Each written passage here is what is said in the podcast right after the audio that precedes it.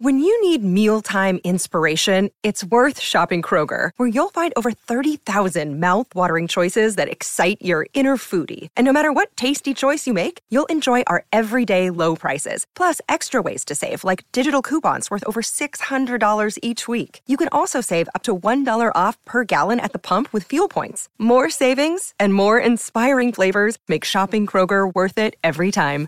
Kroger, fresh for everyone. Fuel restrictions apply.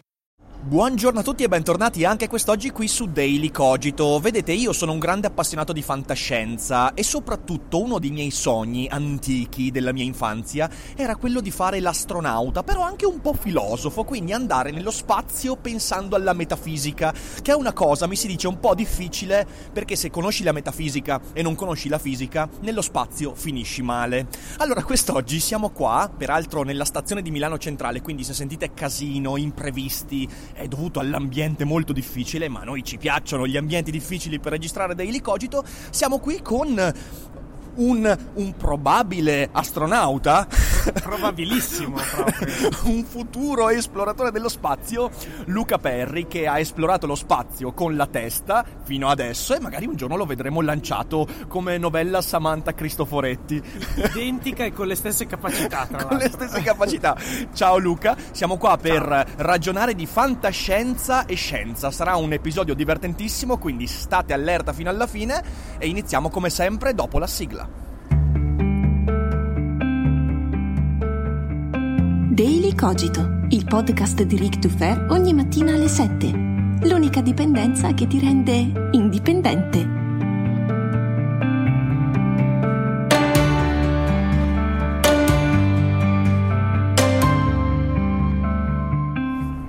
Eccoci qua, eccoci qua. Ciao Luca, ciao, come stai? Tutto bene? Ciao, tutto bene, tutto eh, bene, grazie. Ti, ti, è mai capitato di registrare un podcast in mezza stazione di Milano Centrale? No, no, prima no. volta, ma eh, c'è sempre una c'è prima sempre volta. prima volta, esatto. così cioè, eh, dimostriamo che effettivamente la selezione naturale non ci avrà neanche in questo caso. Esatto. Sopravvivremo esatto. e diventeremo più resistenti all'ambiente. Quindi, sì, sì. allora, prima di tutto io allora, prima di tutto, io non so se sicuramente una parte del mio pubblico ti conosce, una parte non ti conosce, quindi chi sei, cosa fai, perché esisti e cosa ci fai qua? Domande difficilissime. Allora, pa- parto dal come mi chiamo, che è più facile. allora, io sono Luca Perri, sono un astrofisico e faccio eh, il divulgatore scientifico e invece come lavoro, diciamo, in ambito di ricerca, io mi sono oramai da qualche anno occupato eh, di grossi telescopi, quindi progettazione e costruzione eh, di componentistica per grossi telescopi. Con grossi intendo 20 metri di diametro, cioè quella Sì, non la, quelli la che metti, che metti esatto, per guardare no. tipo la, la, vicina che già, si spoglia già, già, lì, esatto, no, non no, quelli non dei voyeur, ma non quelli dei guardoni, esatto. Ma, ma, quelli per fare i voyeur nello spazio. C'è esatto. qualcuno che ha già attaccato un telescopio con lo scotch al muro, che tu sappia? Allora, no, però, però si potrebbe fare. Allora, in realtà non abbiamo, quelli da 20 metri. Non quelli da 20 metri, però, però di soluzioni, diciamo, per sistemare con dello scotch dei telescopi ci sono. le ho viste. Quelle ci le ho sono, viste. ci sono. Bene, bene, beh, è sempre bello che insomma ci si accorge che in tutti i campi la demenza è sempre qualcosa che guida la nostra curiosità. Sì, quindi sì, non ce la possiamo fare. Non ce la possiamo fare. E oltre alla demenza c'è anche la fantasia. Perché, eh, sai, eh, io come ho detto all'inizio, sono un grande appassionato di fantascienza, ne ho letti di, di ogni e continuo a leggerne tantissimi eh, perché è sempre molto stimolante. Io anche, per esempio, nei miei corsi di scrittura di solito faccio ragionare i miei studenti sulla fantascienza tantissimo perché, perché quando tu riesci a rompere le barriere del possibile, a pensare anche all'improbabile, allora lì quando torni poi nella realtà hai molti più strumenti per affrontarla. E la fantascienza ha affrontato il futuro, ha affrontato l'irrealtà e a volte ha indovinato, altre volte invece ha palesemente mancato il bersaglio. Sì, diverse volte. E una cosa che mi ha sempre, mi ha sempre appassionato è cercare di vedere dove la fantascienza è riuscita ad anticipare, magari non in modo preciso, non in modo, però magari riuscendo a imbroccare qualche risposta, qualche soluzione, anticipando appunto la scienza. A me vengono in mente romanzi come ehm, quello di Stanislav Lem, eh, La voce del padrone, eh, in cui Lem cerca di raccontare un tentativo di interpretare un segnale alieno proveniente dallo spazio e che in realtà all'interno di questo racconto, pur essendo molto precedente al programma SETI ovviamente, perché Lem Certo. scriveva dalla Polonia, della parte est dell'Europa durante la guerra fredda, però alcune cose poi le ha, le ha indovinate nel modo con cui ci si approccia all'interpretazione di segnali che non sai veramente da dove iniziano, da dove finiscono e via dicendo. Quindi, dov'è secondo te che la fantascienza ha dato di più nell'indovinare, nel profetizzare, nell'anticipare cose che poi nella scienza sono, si sono rivelate quasi quasi plausibili. Ma allora, guarda, in realtà la, la storia è molto lunga, addirittura eh, si potrebbe partire, per quanto mi riguarda, anche dal 1600, nel mm-hmm. senso che anche in precedenza qualcuno aveva scritto cose di fantascienza sul viaggiare nello spazio, eccetera. Ma ad esempio nel 1611 tale Keplero, che è okay. uno un nome, un nome sì, discretamente esatto, conosciuto, eh, voleva fare delle speculazioni su cosa ci fosse là nello spazio, eh, ad esempio su come ehm, raggiungere la Luna e quindi non le poteva fare perché lui era comunque uno scienziato, non poteva mettersi a sparare cose a caso eh, e allora scrisse, fece finta di scrivere un romanzo di fantascienza e lì ci mise tutto quello che pensava e ad esempio lui disse la Luna secondo me non fa parte dell'atmosfera terrestre, cioè non è inclusa nell'atmosfera terrestre, è più lontana e quindi se ci voglio arrivare a un certo punto dovrò andare ad esempio nel vuoto perché ci sarà qualcosa e ad esempio ci aveva azzeccato. Eh beh, cioè, ci è arrivato molto eh, vicino. Esatto, però sai, lui aveva comunque una formazione da scienziato, quindi non lo considererei veramente un, uh, uno scrittore di fantascienza. Mentre andando un po' più avanti, Jules Verne, Jules Verne è quasi imbarazzante quello che ha preso, nel senso che eh, si parla di Nostradamus, ma in confronto a Jules Verne, oh, mia, no, cioè, proprio non c'è, non c'è, veramente paragone. Vero profeta.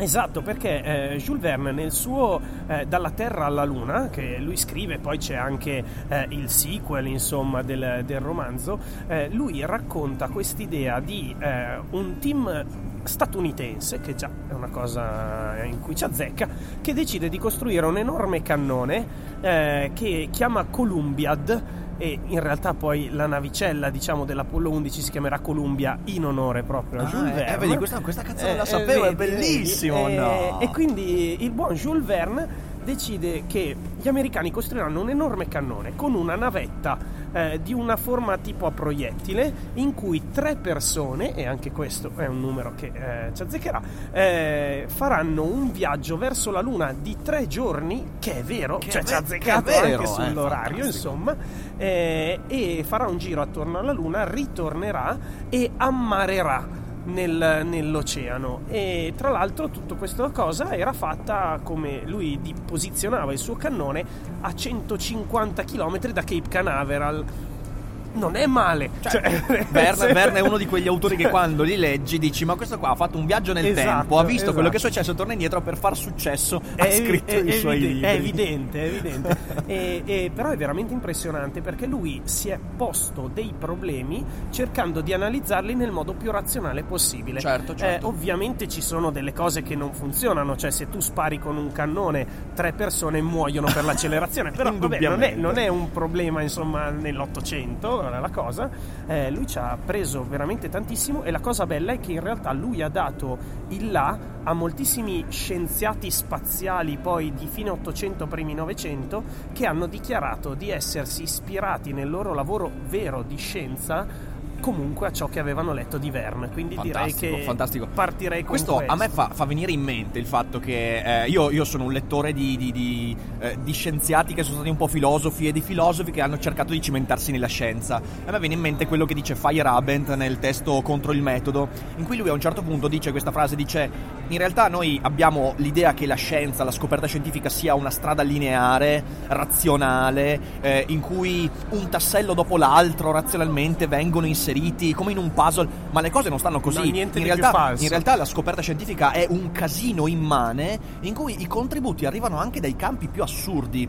E questo Vero. non significa che ovviamente noi possiamo annoverare Jules Verne all'interno di quelli che poi sono riusciti a conquistare la Luna. È evidente che non è questo, ma. No, però hanno ispirato esatto, qualcuno. Esatto, eh, comunque uno dei tasselli che permette poi non tanto di aggiungere pezzi, ma di eliminare quelli sbagliati, perché poi anche questa la scienza è eliminazione di strade strade sbagliate più che individuazione di strade giuste, eh, anche Jules Verne, anche la fantasia diventa un, un, metodo importante. Poi questo ecco, vorrei anche dire, non significa che noi dobbiamo valutare la fantascienza sulla base di quello che Ah, ha no, assolutamente, Proprio no, no, perché, proprio per quello che dicevo, perché la fantascienza diventa feconda anche quando non imbrocca per niente. Quando mi vengono in mente, voglio dire, Asimov, Asimov Certo. nella- nell'immaginare la costruzione di intelligenza artificiale, dal multivac a queste cose qua, in realtà ha detto un sacco di cose che oggi, per esempio, non sono minimamente credibili, plausibili. Però anche lì alcune cose invece, cioè, Certo, lui l'idea ha dell'algoritmo. cercato, esatto, lui ha cercato di immedesimarsi in questi scienziati del futuro che avrebbero dovuto affrontare dei problemi e ha cercato di farlo nel modo più razionale possibile, con le sue conoscenze ovviamente. Certo, certo. A me viene in mente la, cioè, la psicostoria di Asimov. In realtà è il modo di immaginare quello che è il mondo degli algoritmi, perché cos'altro è la psicostoria se non la costruzione di un discorso collettivo che permetta di anticipare i comportamenti delle persone. Quello che oggi accade su Facebook, su Amazon, è di fatto psicostoria, perché questi sono colossi che funzionano sulla base del poter credere di indovinare in- indefinitamente i comportamenti collettivi delle persone. E effettivamente finora ci stanno imbroccando tranquillamente. Cioè... Beh, ma anche, ah, potrei dire anche i siti di incontri online e Netflix che utilizzano Asimov e Tinder, Esatto, Asimov esatto, Tinder. Questo esatto. potrebbe essere il titolo della puntata, te lo Eh, dico. dai, Asimov e Tinder. Eh, sì, comunque la cosa, la cosa bella poi è che eh, in realtà, come appunto dicevi, eh, loro ci hanno messo la fantasia, ma in realtà anche lo scienziato deve metterci la fantasia, perché comunque lo scienziato parte da una curiosità, non parte dall'applicazione pratica. E quindi eh, la curiosità cosa gli serve? Gli serve a porsi delle domande che ancora magari nessuno si è posto e a cercare di azzeccare il metodo per indagare. E quindi in realtà la, la fantasia è parte anche della scienza ed è questo il motivo per cui in realtà il- lo scambio scienza e fantascienza è bidirezionale, cioè non sì, è sì. solo Eh, in una Hai direzione. citato prima, prima Kepler, ma potremmo metterci Copernico, Newton. In realtà eh, l'ipotesi scientifica nasce sempre da un e se non fosse così. Esatto. Cioè, e, quindi, e quindi tu quando, eh, quando inizi un discorso scientifico, tu inizi con l'immaginazione. Assolutamente, e poi tra l'altro spesso partendo dall'immaginazione di qualcun altro, cioè banalmente Leonardo da Vinci, quelle che noi attribuiamo come invenzioni eccetera, in realtà erano rielaborazioni ad esempio di quello che lui aveva visto, di una suggestione di qualcuno eccetera, ma eh, banalmente noi abbiamo dei casi di scoperte scientifiche che sono ispirate ad esempio da Star Wars, che uno dice Star Wars è la cosa meno realistica esistente, però è riuscita ad ispirare anche delle scoperte eh, e, e tra le altre cose noi spesso abbiamo dato il là alla fantascienza come scienziati, poi la fantascienza ha portato avanti dei discorsi e poi gli scienziati hanno rincorso quella Hanno fantascienza. reincontrato Eh, quella esatto, fantascia. non eh, credo che però tu stia parlando dei midi-chlorian. Non abbiamo no, i midi-chlorian. No, no, i midi-chlorian non No, li abbiamo, però ce li hanno le zecche. Quindi, No, dai, aspetta, io questa, questa la voglio, questa la voglio sentire. allora, voglio sentire. eh, ce l'hanno le zecche nel senso che eh, nel 2004 eh, un gruppo di ricerca stava studiando le cellule dell'utero, delle, eh, dell'ovaio, scusami, delle zecche dure. Che uno dice perché? Vabbè, Eh, ma perché ognuno ha le sue perversioni. sue- Oh no, guarda, io, io no- io non posso giudicare No, no, nessuno. cioè, esatto, esatto, non è fra le peggiori, ce ne sono di migliori. No, io ho conosciuto Però- un bravissimo biologo che studiava la cacca dei mille piedi. E lui, Ah, eh, guarda, insomma, eh, cioè, le- sono ognuno ha le sue cose, esatto. E loro studiavano le zecche dure e hanno trovato un batterio all'interno delle cellule ovariche delle zecche dure che eh, all'inizio sembrava un parassita, invece poi hanno visto che era un simbionte e in un qualche modo dava energia alle cellule. Eh, e- differenza fra parassita e simbionte? allora, parassita è sostanzialmente se tu inizi a vivere sulla mia spalla, eh, io mangio un sacco di bignè, la cosa si vede, insomma, eh, se tu a un certo punto ogni tanto allunghi la mano, mi rubi un bignè e te lo mangi, tu stai guadagnando un bignè mentre io ho perso delle risorse, quindi Ok. questo è il parassita. Se invece a un certo punto tu vivi sulla mia spalla, ti mangi ogni tanto un bignè, ma poi passiamo sotto un albero molto alto e siccome tu vivi sulla mia spalla, sei più in alto, raccogli una mela, ogni tanto la mela la mangi tu, ma ogni tanto me la dai, beh, io ti do dei bignè, tu mi dai una mela, siamo simbionti. Perfetto. Quindi questa è la differenza a spanne, poi avrò Perfetto, ucciso un sì, sì. biologo nel mondo con Vabbè, questa vabbè, definizione. è- sì, sì, Però ok. va bene. E, e quindi si rendono conto che questo, questo batterio in realtà era un simbionte. E siccome avevano visto il film La minaccia fantasma di Star Mhm. Wars in cui i midi-chlorians erano, ehm, erano diciamo dei simbionti, degli esseri viventi che davano forza, la forza di Star Wars alle cellule, loro per scherzo lo chiamano midi-chloria questo batterio.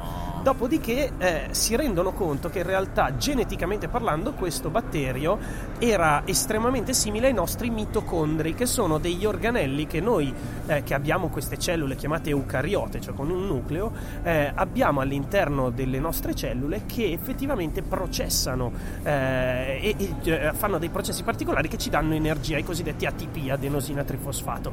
E quindi questo, eh, questo batterio che loro hanno trovato nelle zecche è un parente strettissimo dei nostri mitocondri e hanno in un qualche modo verificato una teoria che avevamo sul fatto che eh, i mitocondri in realtà originariamente fossero batteri che poi le nostre cellule si erano inglobate in un qualche modo fino a mantenere Cominciano a collaborarci. Esattamente. E quindi adesso questo batterio delle zecche si chiama Midicloria mitocondri e- ed è comunque una cosa che loro per scherzo si sono ispirati a Star Wars, ma poi hanno beccato una cosa veramente figa. Potevano chiamarlo o midocondrio o Esatto. mitoclorian. È cioè, nel senso, a questo però- punto, però, però- sarebbe però, stato un, po', esatto, un passo poi troppo magari lungo. non forse. gliel'avrebbero accettato dal punto di vista scientifico. Però è, è strepitoso perché è, è una specie di cortocircuito fra scienza e fantascienza. In questo Fantastico, fantastico. Allora, l'u- l'ultimo campo della fantascienza che a me, Sì. perché è poi quello di cui ti occupi tu in, in buona parte, è ma l'esplorazione esterna al, al sistema solare? Sì. Quella cosa che ci ha fatto sognare Sì. con Interstellar. Esatto. Eh, io invece no, io considero il più bel romanzo sull'esplorazione esoplanetaria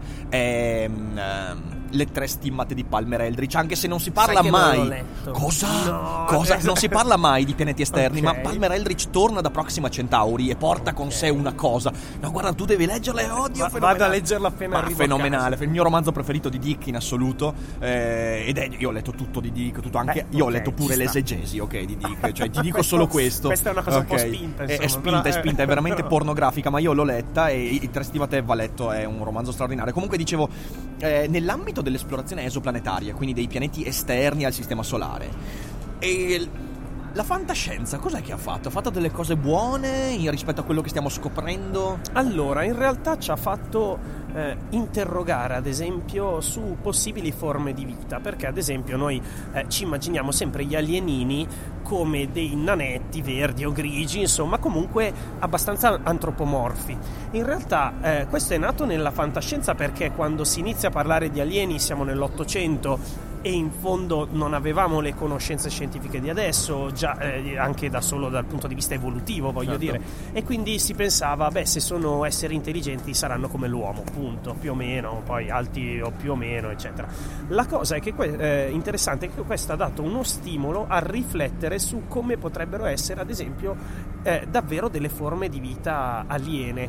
E ad esempio adesso si tende a scartare l'idea eh, che siano antropomorfi, perché in realtà l'essere bipede non è che abbia tutti questi grandi vantaggi. Certo, a noi ci ha liberato le mani e ci facciamo un sacco di cose, ma eh, eh, funziona su un pianeta, ad esempio, con la gravità come il nostro. Perché se ad esempio eh, non so, mi viene in mente incontri ravvicinati del terzo tipo, alienoni alti 3 metri. Se io sono alto 3 metri e ho una gravità o come la nostra o addirittura maggiore, se io inciampo e l'essere bipede inciampa, Muoio. muoio, per trauma cerebrale anche solo sbattendo la testa. Quindi questa cosa è da Ma scartare. magari gli alieni non hanno il cervello. Ecco, questo potrebbe essere niente trauma cerebrale. È vero, però capisci che appunto già sono meno antropomorfi se non hanno il cervello. Eh, sai che conoscere. Io Qualcuno- conosco degli esemplari umani che in realtà esatto, sì, sì. Però, però sai, facciamo fingiamo Facciamo che abbiamo finta- un ok, cervello. ok. E, e quindi questa ad esempio è una cosa, ma adesso si tende a pensare a possibili forme di vita aliene eh, più simili ai ragni, perché in realtà i ragni hanno un sacco di vantaggi, hanno molta stabilità, hanno una grossa potenza muscolare in base al peso, cioè rispetto al peso, oppure eh, siccome stiamo scoprendo dei pianeti che per quanto ne sappiamo potrebbero anche essere eh, completamente coperti da oceani di un qualche tipo, non necessariamente d'acqua, eh, qualcuno ha detto, beh ma se io vivo in un oceano o comunque in un mare molto grande,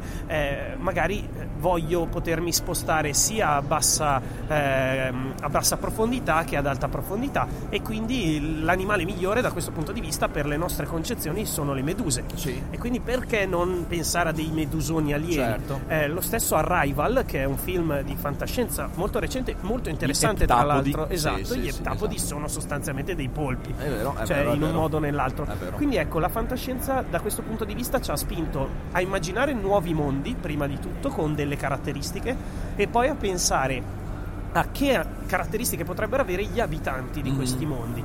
E, e questo è un argomento estremamente importante perché se noi davvero prima o poi riusciremo, è molto improbabile che nella nostra vita lo faremo, ma eh, a, a comunicare con una qualche civiltà avanzata, fra virgolette, poi bisognerebbe definire avanzata, ma va bene, eh, dovremmo capire anche come fare, capire se le loro concezioni, il loro modo di pensare possa essere compatibile con noi, Certo. perché se no io li offendo salutandoli e abbiamo chiuso il discorso, soprattutto se loro hanno una chissà quale arma. una qualche arma, esatto, Quindi esatto. li abbiamo persi così e ci siamo persi. Tipo se hanno noi. le poesie Vogon siamo fottuti, Esa- ok? Esatto, esattamente. esatto. E, e quando noi, eh, tu prima hai citato il SETI, ma quando noi abbiamo mandato dei messaggi nello spazio, e lo abbiamo fatto, abbiamo mandato dei radiomessaggi, abbiamo mandato dei dischi d'oro contenenti un sacco di informazioni, eh, noi ci siamo chiesti ma come penseranno eventualmente questi individui Eh, e abbiamo deciso, lo abbiamo deciso, non siamo sicuri se è vero, che la matematica ad esempio possa essere un messaggio universale e quindi noi abbiamo scritto in matematichese chi siamo, Certo. dove siamo e da dove veniamo.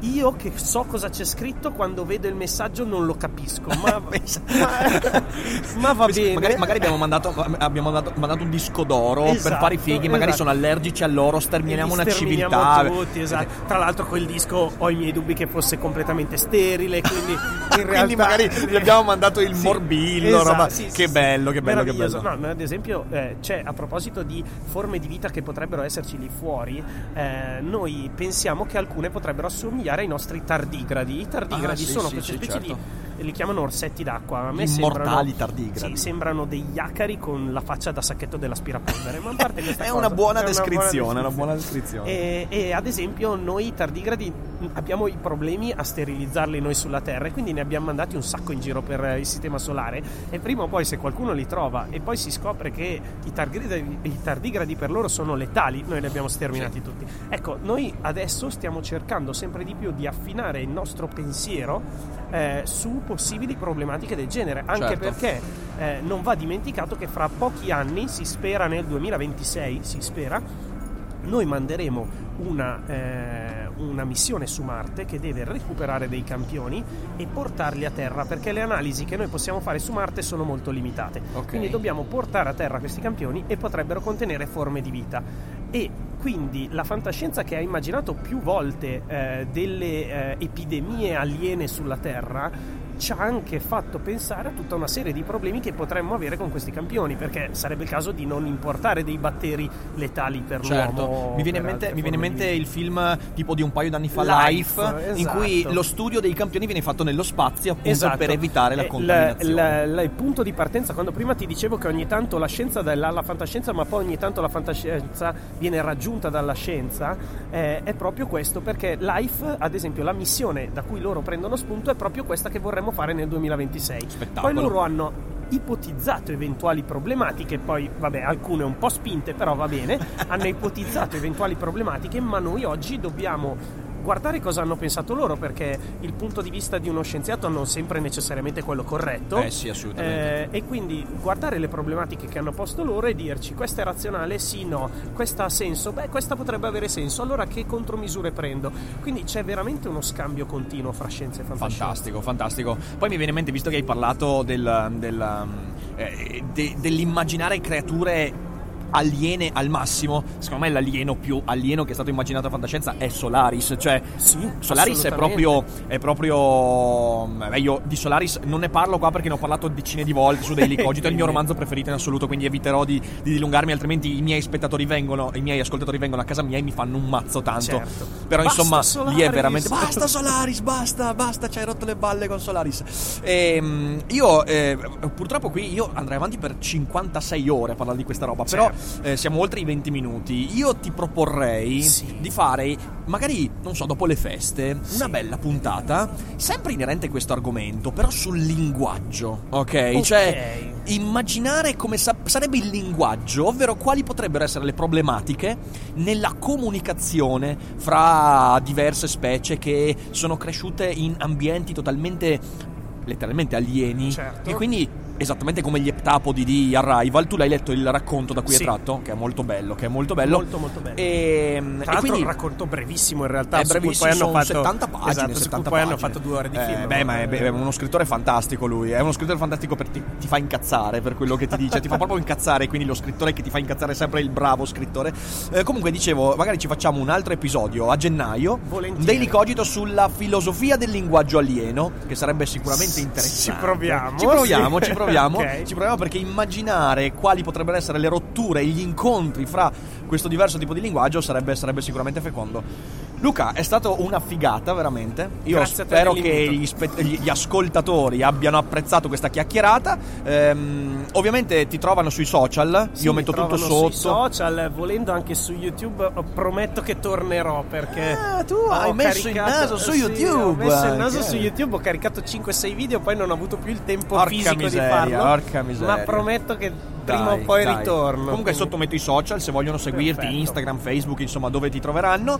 E niente, grazie per la chiacchierata Grazie a e sicuramente ci saranno altre occasioni sul linguaggio alieno, mi raccomando. Magari la prossima volta non in stazione centrale. Magari la prossima volta lo facciamo, lo facciamo in mezzo alla neve proprio la prossima Certo, volta. così, esatto, facendo gli angeli sulla neve. nevica. Voi mi raccomando, iscrivetevi ai vari social di Luca, diffondete il, eh, l'episodio di Daily Cogito e noi ci risentiamo come sempre domani mattina per un altro episodio e non dimenticate che non è tutto noia ciò che pensa. Ciao a tutti.